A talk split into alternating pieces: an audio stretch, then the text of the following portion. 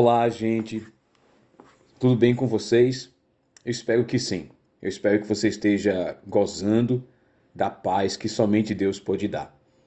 O versículo dessa semana é um versículo também conhecido de Deuteronômio, capítulo 6, versículo 4.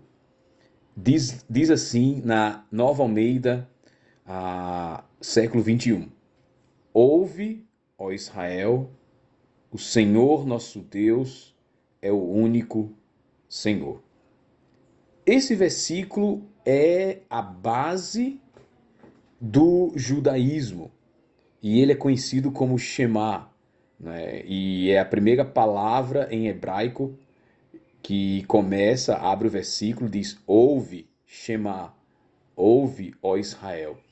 Ah, esse versículo tão pequenininho, ele é rico em muitas coisas. Um versículo, por um certo ponto de vista, é, difícil de traduzir, mas eu queria salientar três pontos nele. O primeiro, a ideia de que Deus, quando citou esse versículo através do profeta Moisés, ele disse: ouve.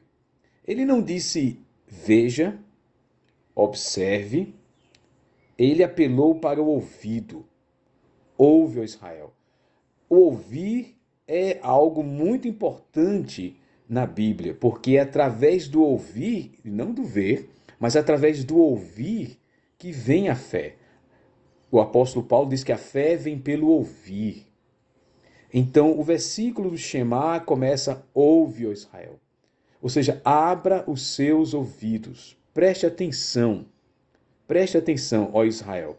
Segunda coisa, o Senhor nosso Deus ah, o nome de Deus, que é muitas vezes nas traduções modernas traduzido como Senhor, não é por causa da, da tradição que muitas igrejas adotaram, muitas denominações adotaram, ah, de que a Septuaginta está correta ao interpretar o nome de Deus. E a Septuaginta foi aquela tradução feita do hebraico para o grego, dois séculos antes de Cristo. E toda vez que ela chegava no nome de Deus, né, que é uma, o tetagrama, ela traduzia o nome como Senhor, Curios em grego. Em hebraico, às vezes é traduzido como Yahvé, Yahweh, Javé ou uma tentativa da Idade Média, Jeová, mas é, o nome de Deus, esse nome que é difícil de traduzir o que ele significa, e ele é difícil muito mais ainda de se pronunciar, por, por isso que não tem-se a pronúncia correta dele. O que significa o nome de Deus? A Septuaginta entendeu que ele é Senhor. Ele é Senhor sobre tudo e sobre todos. Talvez essa seja uma boa tradução do nome de Deus. algumas traduções ah, judaicas traduzem como o Eterno. Né? Vem lá de Êxodo capítulo 3, versículo 14, aquele que é, ele não existe, Deus é. Ele simplesmente é. Ele está acima do tempo e do espaço, ele é o Eterno. Ah, então, Israel tem um Deus que tem um nome o Senhor, o Senhor Deus.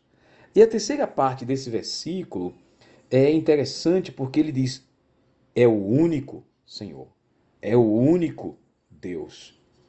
A ideia do monoteísmo, cristianismo, judaísmo, cristianismo e islamismo são religiões monoteístas. Elas acreditam na existência de um único Deus. Para nós cristãos, esse Deus se manifestou em três pessoas: a pessoa do Pai, do Antigo Testamento, a pessoa do Filho, Jesus Cristo, e a pessoa do Espírito Santo. Mas é um. Né? Esse é o grande mistério nessa revelação. Ele é o único.